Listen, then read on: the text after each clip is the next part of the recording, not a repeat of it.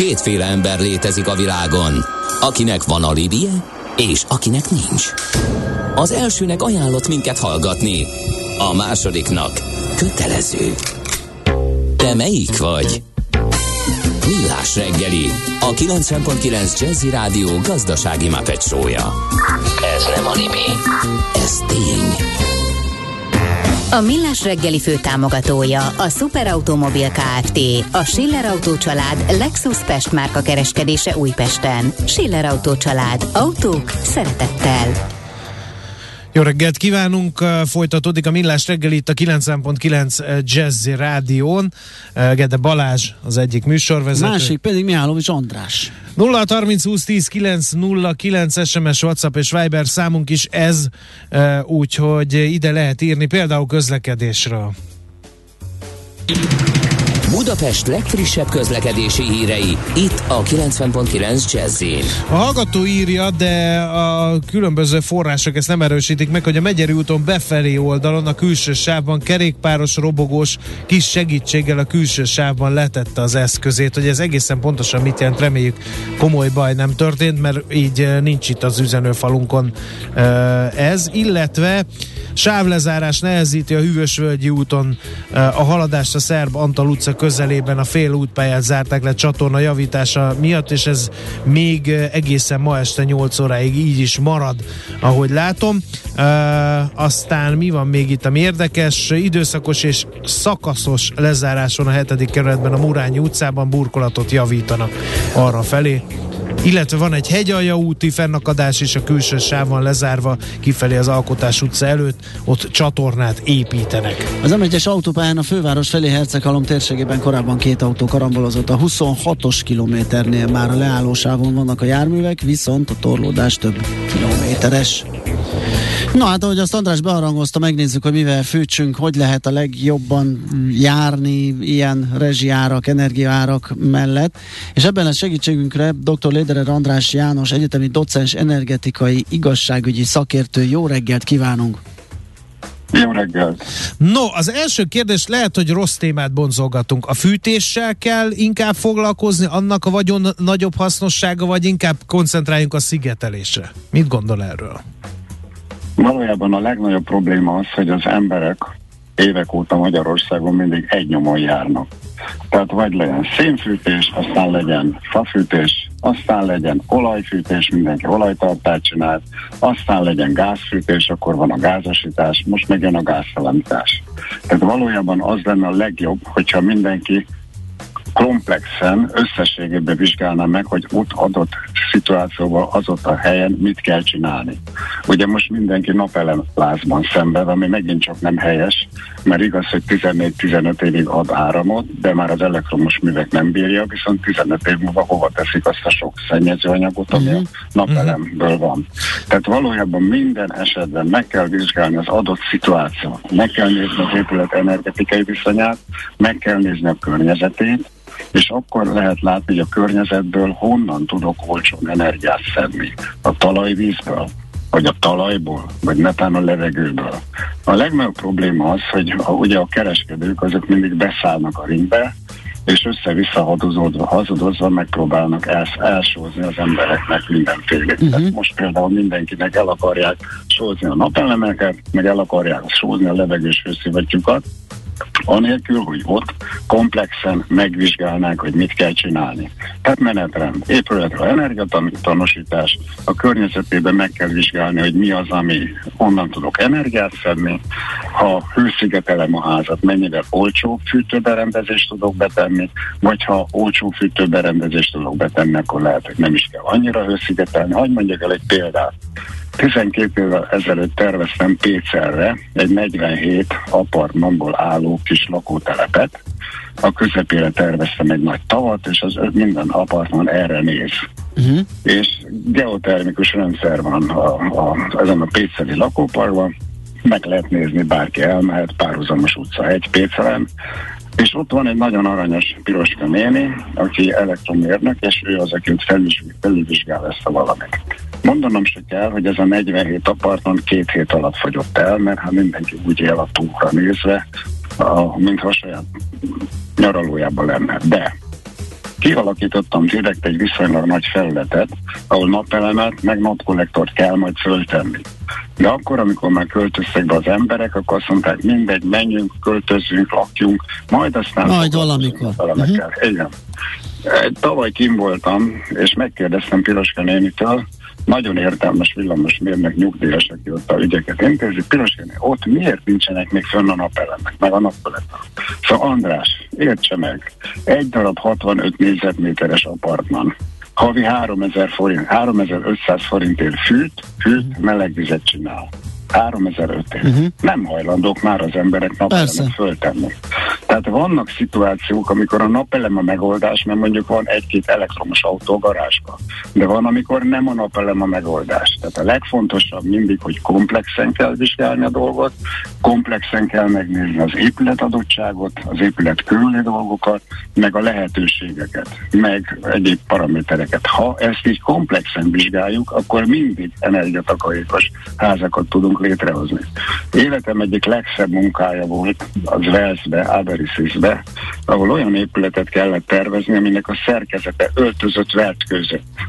Tehát gyakorlatilag a falszerkezet, a, a falszerkezet gyakor úgy működött, hogy dupla volt a falszerkezet, és volt az első rétegben, az első rétegben alul felül az első réteget ki lehetett szellőztetni úgy, hogy alul meg fölül volt egy-egy csappantyú. Aha. Amikor ezt a csappantyút becsukták, akkor ez a légréteg, ez a ré, ez, ez hőszigetelt. De amikor azt akarja, és ez ilyen fekete bazalt volt a burkolat, hogy szívja az energiát, a napot, és akkor, amikor kinyitották a csappantyúkat, akkor az épület előtti ugye dupla szerkezet szellőztetett, tehát akkor szellőztette a... Akkor a húzat volt, és akkor kicsit üves volt. No, nagyon megy, a, nagyon megy az időnk, és ugye oké, okay, a legtöbben sajnos egy adottságot készen kapnak, amikor de hát lakásba, ezért fontos, házba. ugye akkor fölmérni, és, hogy mit lehet Igen, csinálni. de ilyenkor, és akkor menjünk végig a különböző fűtési módokon, ha már adottság. Ilyenkor ugye most a gáz az az első számú közellenség.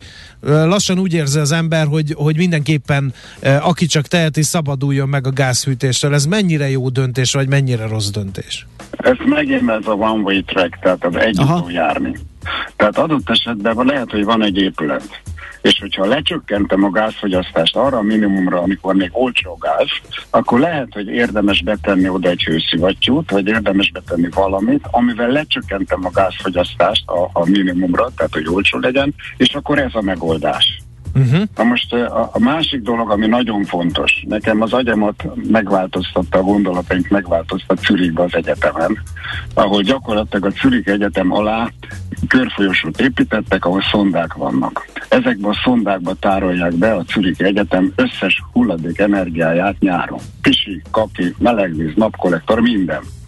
És ezt az energiát, amit oda betárolnak, ezt télen hasznosítják. Nagyon jó és akkor, amikor megkérdezte, a 16-an voltunk ott, minden országot képviselte valaki, 16-an voltunk ott, akkor a bulgár megkérdezte, na és ez maguknak mikor térül meg? Mert azt mondta a vezető tervező, prof, na látja maguk, ezért soha nem lesznek gazdagok. Mert minket soha nem az érdekel, hogy valami, főleg a fűtésnél mikor térül meg, minket az érdekel, hogy a, ha van pénzünk, és ebbe befektetjük, hány százalék kamatot hoz ez nekünk. Aha. Ez a beruházás nekünk 19-20 százalék kamatot hozott. De hogyha magának van olyan helye, ahol 25% kamatot hoz, akkor, akkor vigye oda a pénzét, ne ide.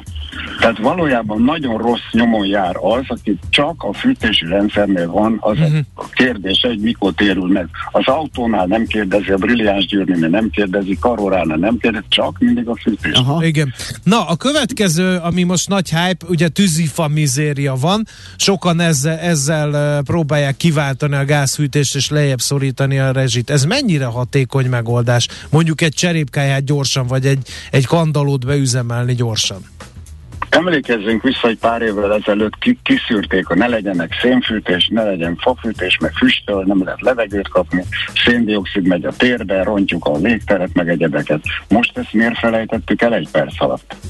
Hát mert nem szeretnénk fázni. A prioritások gyanítom. megváltoztak, gyanítom, igen. Ezért, ezért nekem megvan az 1947-ben megjelent magyar élet és tudomány, ahol le van írva, hogy a jövő atomerőművel áramot kell csinálni, ezzel pedig hőszivattyúkat kell üzemeltetni, mert borzasztó sok energia van a földbe, uh-huh. borzasztó sok plusz energia van a levegőbe, uh-huh. és ezeket az energiákat kell kihasználni, de olyan tiszta energia termelőket kell csinálnunk, ami nem füstöl, nem szennyezi a környezetet, stb. stb. Vannak olyan faluk, ahol van olyan panzió. De nem lehet ebbe a panzióba aludni, mert a füsttől az ember megfullad, ahol mindenki fával függ. Tehát a, ez a fatüzelés is csak egy bizonyos szintig jó átmenetileg. De ugyanakkor, ami a legborzasztóbb, hogy az embereket abszolút nem érdekli az a sok-sok hulladék energia, amit el, elereszt, és nem haszna. Mondok egy példát. Akkor, amikor a vizet kiveszem a talajból, ugye a talajban 14 fokos víz érkezik meg nekem az ivóvíz a házamba. Ezt felmelegítem 40-45 fokra, hogy tudjak zuhanyozni, vagy tudjak fürödni. Akkor amikor ez olyan 40-45 fokos vízebben megmosakszom, és amikor olyan 35 fokos ez a víz, akkor leengedem a lefolyóm. Minden ember egy nap 50 és 100 liter forró vizet enged le a lefolyón, aztán ez a lefolyó ugye elmegy a Dunába, mondjuk van ahol a Dunába, van ahol máshova, ahol ilyen, ilyen banán, meg egyéb nő, mert ott gőzölög a Dunába, ahol ez a lefolyó vízbe. Ahelyett, ahelyett, hogy ezeket a ezeket a vizekből az energiát megint kihasználnám, kivenném belőle az energiát, és nem kiengedném a lefolyóba. Most gondoljanak bele abba, hogy hány ember van, hányszor 50 liter igen. vizet engedünk Az mennyi el, energia, igen. És, ahelyett, hogy ezzel foglalkozunk, ugye megint az a borzasztó, hogy az emberek mindig azt keresik, mit lehetne még meggyújtani, mit lehetne még meleget csinálni, de nem azzal foglalkoznak, hogy az egyébként hulladékenergiát hogyan lehet újrahasznosítani. Most ez a hulladékenergia, meg a környezetenergia, meg az épület, nagyon sokszor van az, hogy van egy épület, amivel megbíznak, hogy, hogy mérnök úr, ezzel kéne valamit csinálni, és akkor én most uh, veszek bele hőszivattyút. Egyébként ez a divat most a levegős hőszivattyú. Erről is érdekel olyan, egyébként a véleménye, hogy uh, a hőszivattyú őrület, mert ugye a split klímák, ami levegő-levegő hőszivattyú, az is egy nagy uh, hype mostanság, miképpen a többi hőszivattyú is. Ami alapvető itt a levegős hőszivattyúknál. Le, nagyon sokféle levegős hőszivattyú van. Nagyon sokféle, csak az, az, az a baj, az emberek csak azt a szót ismerik, hogy levegős hőszivattyú, és tök mindegy nekik, hogy akkor melyiket veszik meg, attól függ, hogy a kereskedő hogy hűíti be őket. Nagyon fontos szabály.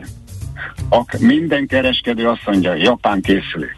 Japánban nem csinálnak olyan hőszivattyút, amit Magyarországon forgalmaznak.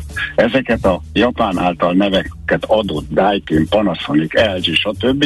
Ezeket mindezek a cégek a nevüket adják, de ezek a hőszivattyúk mind Malázián készülnek, vagy Shenzhenbe, Kínába készülnek. Tehát amikor valaki ilyen hőszivattyút akar venni, mindig az eladótól kérjen legalább három címet, ahol ez öt éve működik. És oda menjen el, kérdezzenek, hogy működik, van-e rá garancia, milyen zajos, stb.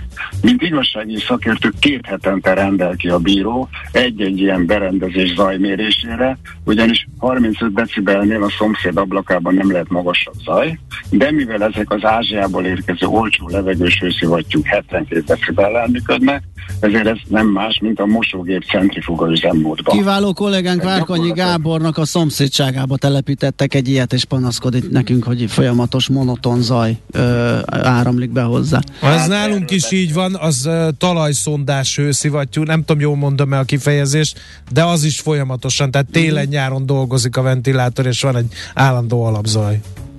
Mondjuk a talajszondás hőszivattyúban nincs ventilátor. Akkor lehet, hogy én, na, akkor, va, akkor valami ilyesmi, de valami ventilátor folyamatosan megy, az biztos. Igen.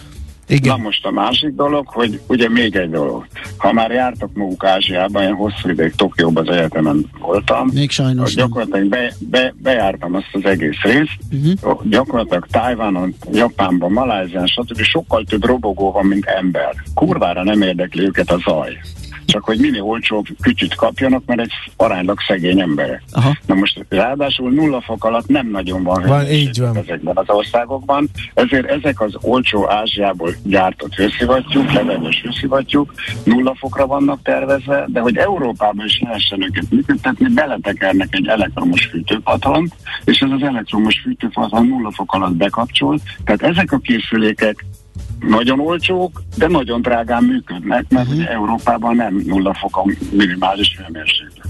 Most vannak a német hőszivattyúk, például ez az Alfa ahol gyakorlatilag drága maga a készülék és egy ilyen német alfajtek hőszivattyú súlya 3-400-500 kiló, ami kim van a kertben, ami uh-huh. szedi a levegőt. Az ázsiai gépek 80-100 kilósok, tehát anyagokban is kevesebb van. Na most ezekben, ezekben a német alfajtek gépekben majdnem egy méteres ventilátor forog nagyon lassan, hogy ne legyen hangja és mínusz 20-ra van tervező, tehát ezek mínusz 20 fokig nem elektromos fűtőpatronnal járnak. De drága tehát drága a vásárlás, de gyakorlatilag hosszú távon, uh-huh. hosszú távon a legolcsóbb nem működik. Tehát például Egerbe van egy nagyon uh, híres, jó nemű ügyvéd úr, Mosóci, Mosócinak Mosóci ügyvéd úr, 12 éve lett nála berakva egy ilyen alfajönetek hőszivattyú, uh, rögtön a gáz levágatta, és valójában tavaly szilveszterkor felhívott telefonon, hogy szia András, kocintok itt a legjobb barátommal. Mondom, ki a te legjobb barátod? Hát a levegős hőszivattyú, mi 12 évét nálam működik, és akár hiszed, akár nem 12 év alatt hozzá se kellett nyúlni. Tehát borzasztóan fontos az, hogy az ember nem baj, hogyha profi berendezést vesz, utána az 15-20 évig Igen, világos. Még mindig sokkal jobb, mint ha, ha gyakorlatilag valami olcsó, Igen. jó nevű ázsiai gépet Igen. Vesz. Tehát fontos, fontos, a legfontosabb amikor az emberek elmennek éppen hősziva, levegős hőszivattyút venni, olyan van még egy dolog, mivel ezek az ázsiai levegős hőszivattyúk zajosak, ezért az emberek általában kiteszik a kerítésbe, ahogy az utcára zajlik. Nem egyszer ellopják, mert könnyű ellopni, meg kint van a kerítésben. De Sokszor volt az, hogy, hogy gyakorlatilag ha kiteszik a kerítésbe, de négy csavart le kell csavarni, és viszik el. Tehát ma nagyon fontos az, hogy azok elmennek az emberek a kereskedőhöz, ha már ott tartanak, hogy levegős szivattyú, mindig a kereskedőtől kérjenek legalább három címet, ahol öt éve ugyanez működik, és menjenek el érdeklődni. És hangsúlyozom, igazán energiát az országba csak akkor lehet megtakarítani, ha abszolút komplexen vizsgálom a házat. A elhasznált, elfolyt pisit egyenéget, azt fel tudom-e használni. Hagyjak, hagyj mondjak még egy példát, a, ha mennek lefele a Gáboráron úton, balkézre ott a Szemlegi barlang, vele szembe van egy, egy épület, és a tetején jól lehet látni, van napelem, napkollektor, szélkerék, minden úristen ott van a tetején, tehát mindenki látja a Szemlegi barlangtól. Az, azt is több mint tíz éve terveztem kb., Na, hogy az, az úgy működik, hogy a napelem és a szélter, szélkerék megteremni azt az áramot, amivel működik a ház, a nap egyik napkollektor rendszer, a csöves kollektor csinálja a melegvizet, és a hátsó napkollektor sor pedig egész nyáron nyomja az energiát le a földbe, ott mondjuk sziklás a talaj, nyomja az energiát le a földbe a sziklákba. És ezt az energiát használja télen, az épület, amit egész nyáron betárolt a maga alatt lévő sziklába, és közel nulla energiával működik ez a ezer négyzetméteres fűtött-hűtött ház. Uh-huh. Egy, egy, egy problémám van az eddig elhangzottakkal, hogy, hogy én azt látom, hogy az emberek nagy része Magyarországon kényszerpályán van. Hogy lehet ezt a kényszerpályát, mert, mert nyilván ezek nagyon jó megoldások. Mondom, arra gondolsz, hogy nem tud komplexen de hát, hogy komplexen, mert, mert egy... mondjuk társasházba él, mert Igen. mondjuk akkor a beruházási költség, viszont nem szeretne fázni, és gyorsan valami, és nem akarja, hogy a gatyája rámenjen a rezsire, valami gyors prompt megoldás lett. Akkor ilyen ezek szerint nem létezik? De már létezik, és fontos dolog az ugye, amióta a Zürich Egyetemnél ez a prof megváltoztatta az agyamat, azóta mindig arra koncentrálok, hogy a beruházás, tök mindegy, hogy szigetelés, vagy hőszivattyú, vagy mit tudom én, a, gáz mennyiség leszorítása, akár serépkájával, tök mindegy, hogy annak a beruházási költsége milyen kamatot hoz az embereknek. Ez uh-huh. szerintem a legfontosabb. Mert ha én mindenkinek azt szoktam mondani, hogy ezek a beruházások 12 és 22 százalék kamatot hoznak, attól függően mennyire jól van megcsinálva. Mindenkinek azt szoktam mondani, ha van pénze a bankba, akkor csinál, ezt ruházza be, mert ez hoz neki 12 és 20 százalék kamatot. Addig, amíg a, tartják azt a gázárat, ami most van. De a gázára egyre magasabb, akkor ez a kamat neki is egyre több. Tehát mondok, mondok egy példát, egy komplet geotermikus rendszer beruházási költsége mondjuk egy 300 négyzetméteres háznál mondjuk 12 millió forint bruttó. Ez általában azt jelenti, hogy egy évben 2 millió forinttal kevesebb a fogyasztása. Tehát minden évben ez neki megtakarít 2 millió forintot. Tehát mindig azt szoktam mondani, hogy ha, ha van pénze a bankba, ahol nem kap kamatot, inkább ezt csinálja, de eszébe ne jusson 27% kamatot fölvenni azért, hogy ezt megcsinálja. Igen, igen, igen. Tehát mindenképpen javasolom, hogy olyan szakembereket keressen, ha már egy zsákpénzt elkölt, aki tényleg ért hozzá, és ne szaladjon be az első öltő nyakkendős, pipeces kereskedő markaiba, aki össze-vissza hazudik neki. Van még egy probléma ami nagy probléma. Ott megint csak egy irodaházba rendeltek igazsági szakértőnek, ahol a tulajdonos eh, egy nagy irodaházban, mint hat szintes vagy hat emeletes volt, ahol gyakorlatilag, ahol a kereskedő egy prospektussal elcsábította a tulajdonost, és a prospektusban le volt az írva, hogy a, ez a berendezés plusz egy, egy, egy, plusz egy, mínusz egy fok hőmérséklettel tartja a hőmérsékletet. Csak hogy azt nem írta vele a prospektusba, hogy ahhoz, hogy hűtésről fűtésre átálljon, az el kell telni 8 foknak.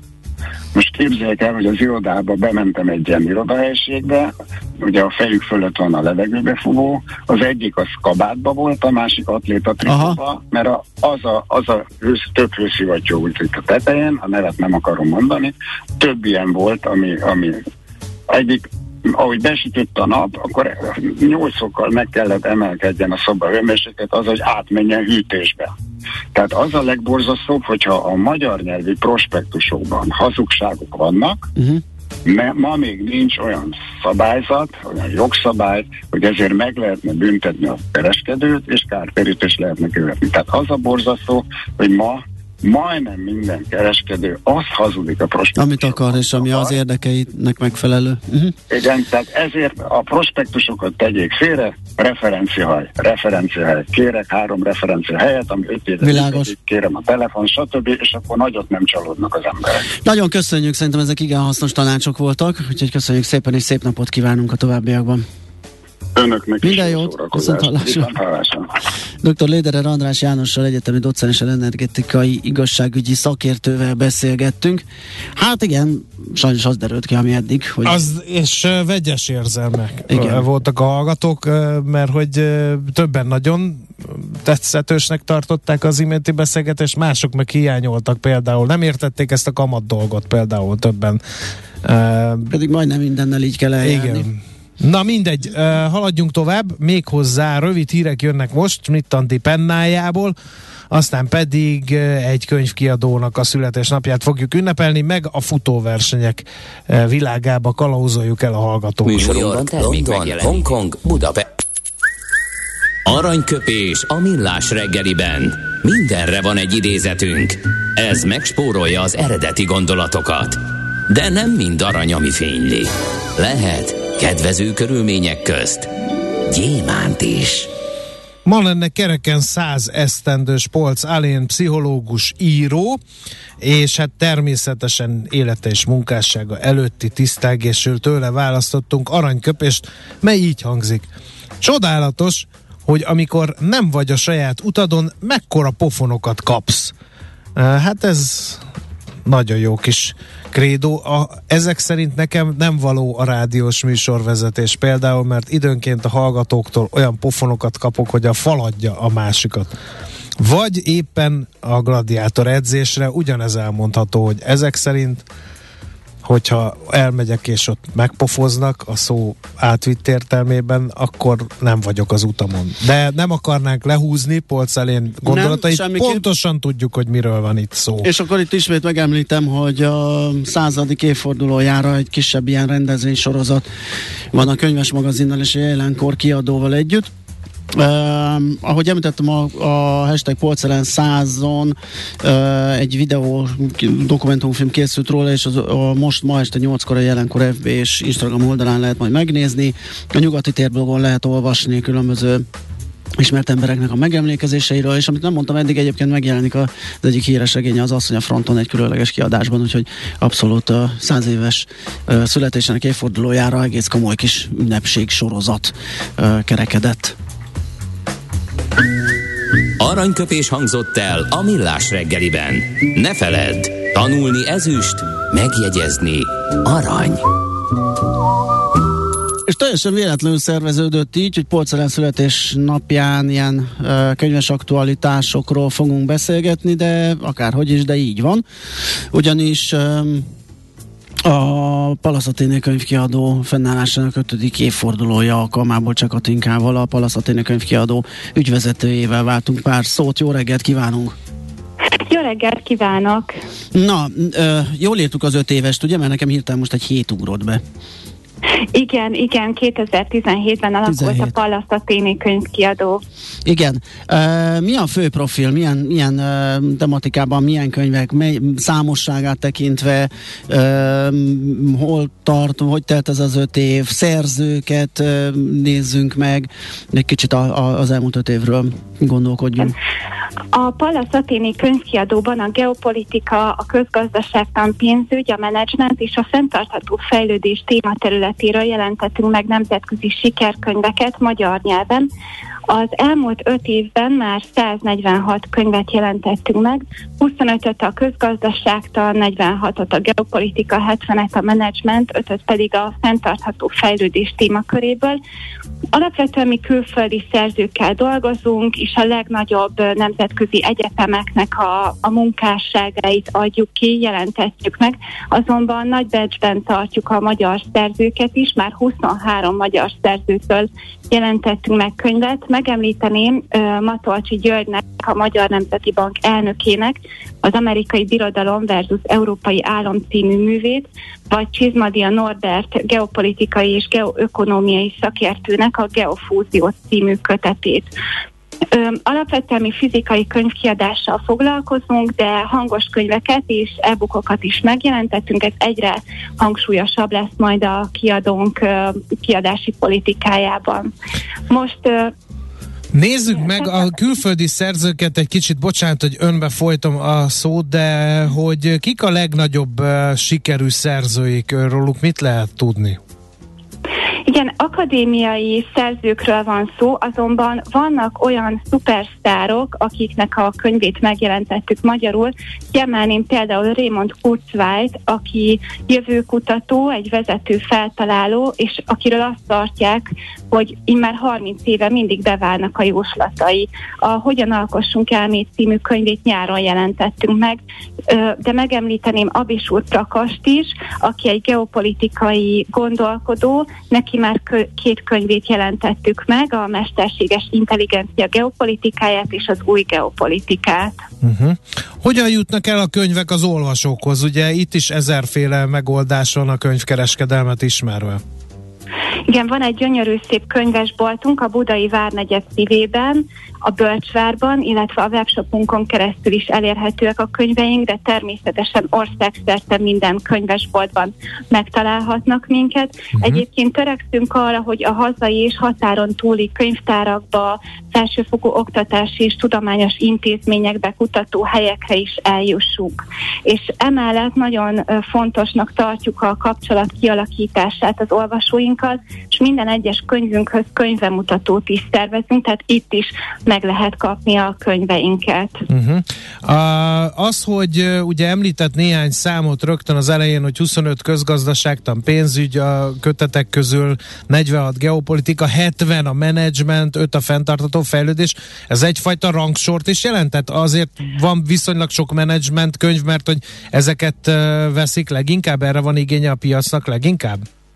Ö, alapvetően igen, illetve ebben találtunk olyan ö, magyar nyelven még nem elérhető uh-huh. szakirodalmat, amit szerettünk volna honosítani, és egy ö, 21. századi tudásbázist kialakítani. Egyébként mi nemzetközi könyvásárokat látogatunk, és onnan hozzuk a friss címeket, és ott is ezen a területen találtunk még izgalmas címeket.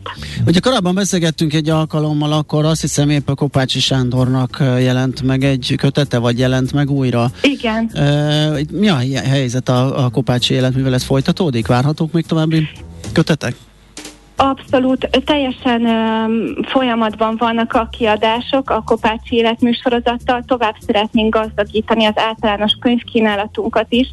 Egyébként pont most novemberben fog megjelenni Kopácsi Sándornak a Kop Aforizmák című könyve, ez lesz a sorozatban majd az ötödik címünk, de jövőre is közel havonta egy-egy új Kopácsi könyv fog megjelenni az életműsorozat részeként. Ugye említett a szerzők között uh, jegybank elnök urat, Matocsi Györgyöt, uh, ha jól tudom, hogy a születésnapra is uh, megjelenik egy kötete. Igen, az On the Edge of Time című kötetünkről van szó. Ezt uh, szeptember 21-én Kecskeméten a Najman János Egyetemen mutattuk be. De egy nagy vállalkozása volt a kiadónknak, ugyanis Matolcsi György 2019 ősze óta folyamatosan közzétette egy uh, cikk sorozatot, ezek százszavasok, uh, és ez egy izgalmas uh, diskurzus lenyomata, amelyben a Magyar Jegybank elnöke tekintélyes nyugati gondolkodók, véleményvezérek elemzéseire reagált. Egyébként külön érdekessége a kötetnek, hogy 2018-ban elhunyt Kossuth Díjas festőművész, Fajó János 19 csodálatos alkotása is uh, illusztrálja a kötetet. Uh-huh. Ezek ugye, ha jól emlékszem, a növekedés.hu jelentek meg, ott dirib darabokba összeszedheti az, aki esetleg nem tudom, most nem jut a kötethez. Igen, a, a, egyébként a Magyar Nemzeti Bank weboldalán is elérhető lesz Aha. ez a kötet. Ah, szuper. Jó, hát nagyszerű, hát akkor boldog szülinapot, meg még további sokat. Uh, azt hiszem, egy ilyen kívánsággal, ha búcsúzunk, az, az, az uh, megfelelő. Úgyhogy köszönjük szépen a beszélgetést, és szép napot kívánunk. Köszönöm szépen. Viszont hallásra. Viszont hallásra. Csekatinkával, a Pallaszatének könyvkiadó ügyvezetőjével beszélgettünk a kiadó ötödik uh, évfordulóján. A mozgás jó, a mozgás egészséges, a mozgás motivál, serkenti a gondolkodást és fiatalít. Aki mozog, az boldog ember és kevésbé stresszes. Pályán, ösvényen, vízben, nyeregben, egyedül vagy csoportosan, labdával vagy anélkül, mindegy. A lényeg, hogy mozog. Épp testben. Holnap hozzá is lehet fogni akár, mert hogy indul a Spár Budapest Maraton Fesztivál, és hogy ez mennyire jól sikerült a szervezés, vagy a, legalábbis a nevezés, hányan indulnak, hogy lesz ez. Kocsis Árpáddal a Budapest Sportiroda ügyvezetőjével, versenyigazgatójával nézzük át. Szia, jó reggelt! Jó reggelt. Ne kiabáljuk el, hogy jó reggelt. Igen, azért próbáltam. hogy jól fog, de azt majd, mikor az utolsó befutó is megérkezik, vasárnap három óra. Akkor majd, lehet felsóhajtani. Akkor, akkor, igen. Így van. Na, igen. akkor ugye két, nézzünk. két napos lesz, 8-án és 9-én, ez már a hányadik Budapest maraton? Ez a 37.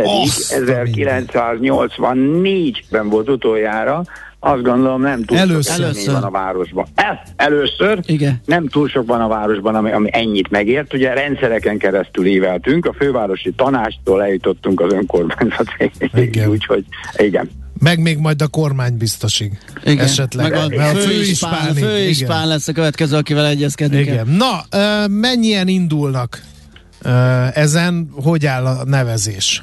16 ezer fölött van a nevezés, még azért várunk a helyszínre jó pár ember, főleg ha ilyen szép idő van, úgyhogy ilyen 17-18 ezer közötti létszám lesz végül a helyszínen, és ebből 3800 a, a, a maratonista, a többi pedig ugye a rövidebb táv, szoktuk mondani, hogy futással ünnepeljük a, az amatőr futás legnagyobb teljesítményét, a maratont, ami még bárki számára elérhető, megcsinálható, ha, ha szeretné. Úgyhogy ezért egy kétnapos hatalmas nagy. Ezek a részvételi számok mit mondanak nektek? Ugye beszélgettünk arról, hogy, hogy valamiért nem, nem igazán jön vissza a Covid előtti ö, szintre ez a, ez a tömegsport a részvevők száma. Pedig a Covid alatt tekintve. mennyien kezdtek el futni? Igen, meg nagyon érdekes, hogy sokat feszegettük, hogy mi lehet ennek az oka, mondjuk nem nagyon jöttünk rá, de hogy, hogy mennyire vagytok elégedettek ezzel a, nem, nem akarom lezárni, tehát tényleg jöjjenek még, de mondjuk így a rész ö, arányos nevezéssel?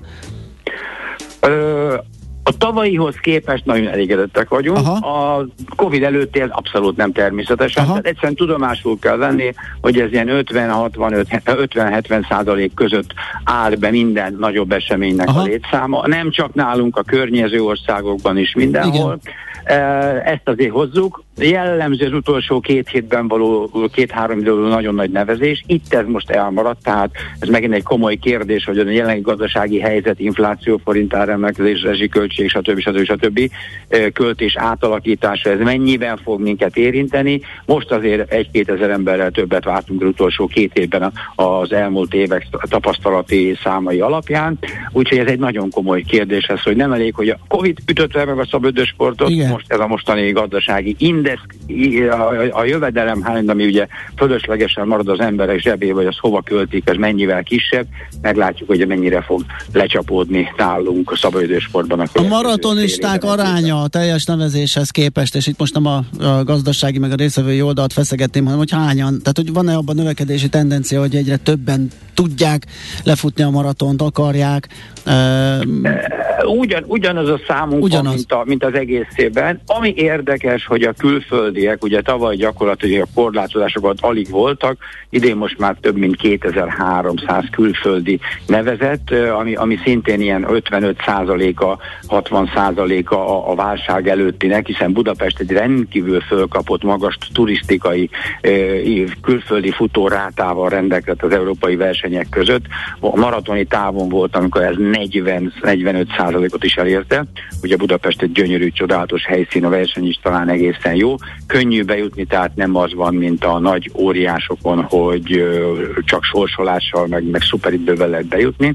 Tehát ők, ők visszajöttek, ők itt vannak, 89 országban neveztek külföldiek. Oh, ez, ez, ez abszolút visszaállt. Egyébként Magyarországról is több mint 800 településről jövünk, tehát ugye a Budapest maraton az továbbra is az ország mi is mondhatjuk, hogy ezt a világ maratonja.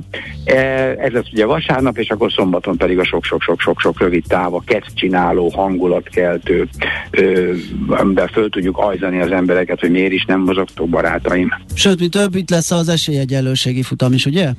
Az hát, micsoda? Ez, Hát ez az. Tíz éve csináljuk, 12 volt az első, a Fodisszal, a Fogyatékos Aha. Diákok Szövetségével. Gyakorlatilag ez egy 600 méteres táv, és 5-6-700 fogyatékkal élő, a legkülönböző fogyatékoktól szenvedő emberek, fiatalok és hozzátartozói és szimpatizásai állnak oda, és együtt teljesítik. Úgy szoktam mondani, és ez tényleg így, ez egy könyvfakasztó futam.